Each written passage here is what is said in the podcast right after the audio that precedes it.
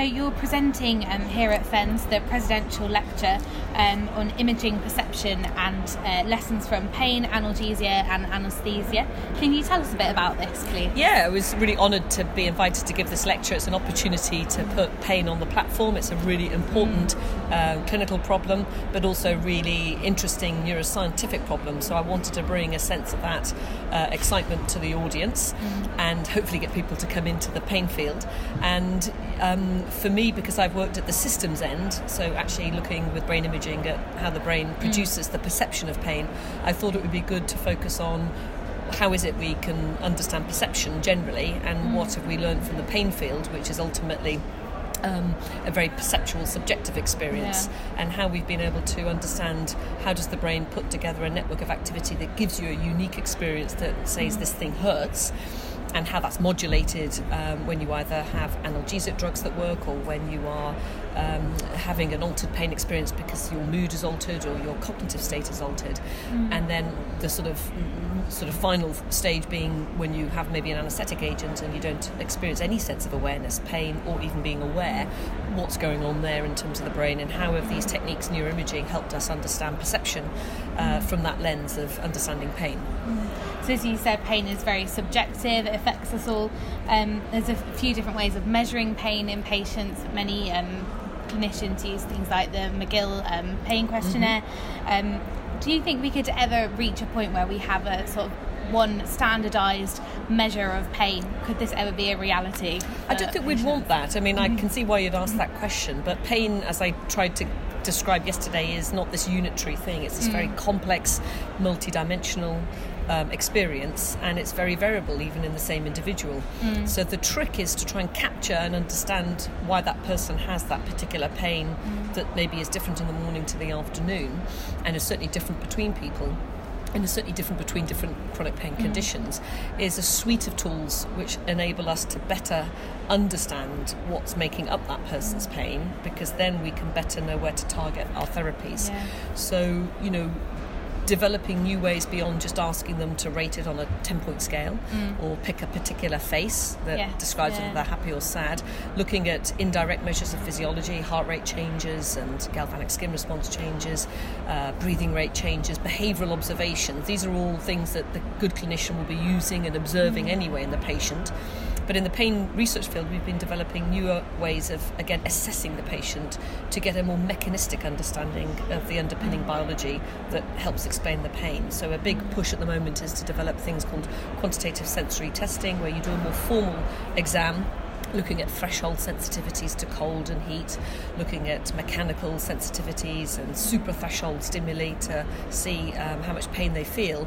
So you're developing a more bedside exam, probing and prodding and poking, that gives you um, some answers that you can then put to a, a normal database that can tell you where your patient sits. And that can give you some indication that they've got this set of components driving their pain, and therefore this would be the better treatment.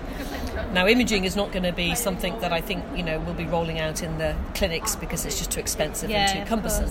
But in small cohorts, it can be very helpful for helping validate some of these other tools. Yeah. So what it can do is powerfully prove something and explain something, and then the job is to reverse translate that imaging into a questionnaire or a simple bedside measure that the mm. physician could use, but based on solid belief in it, because the imaging has given us the answer, and that's what we hope to do with a lot of our work.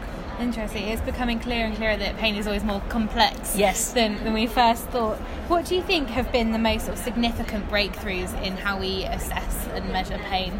I think, you know, um, a recognition that it's more complex than we thought, that it isn't this unitary thing, that it's very non-linear between where you see the damage and what the person feels, that there's been, um, because we've got all these ways that we can look inside the human body as to where the journey from the receptor that's picking up the signal through to the brain, there are these points that can turn it up and turn it down.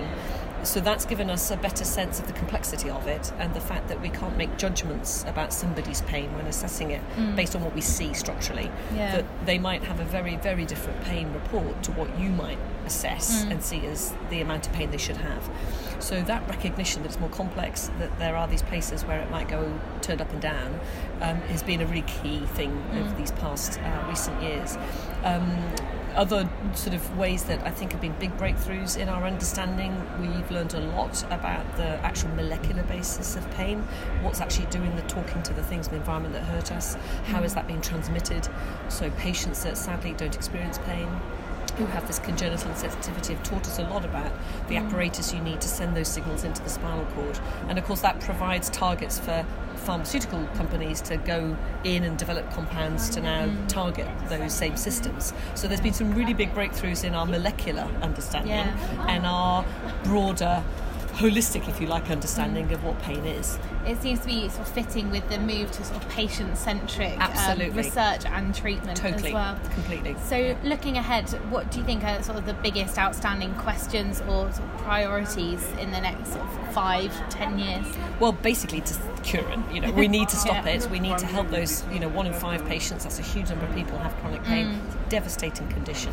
Uh, we need to develop, um, and I think that is coming now. I have a lot of optimism about what's coming through in the next decade in terms of having understood that new biology, targeting it with novel therapies. That's the big breakthroughs that we hope are coming. So a whole new way of thinking about chronic pain as a disease in its own right, with biology that needs to be understood in its own right and targeted in its own right. And that is what is coming in this next decade. So I'm very optimistic about where the future comes and what the breakthroughs will be. Um, even though I work uh, obviously at the perception end and at the brain end, I'm still a very passionate believer that we need to just stop the signals coming in. That's the yeah. odd thing about the pain system is when you damage those nerves out in the periphery, the A delta, which is the sharp pain, yeah, and the C, which is the C fibers, which is the throbbing pain. They just once damaged, instead of not working, they switch on, and they just keep sending signals in. Mm-hmm. So lots of things go wrong centrally, but if we can just stop the signals coming in, um, that's really a main focus. Mm-hmm. So that's what I hope uh, all the work that everybody's uh, working hard to try and achieve will deliver. Brilliant. Thank you very much. You're welcome.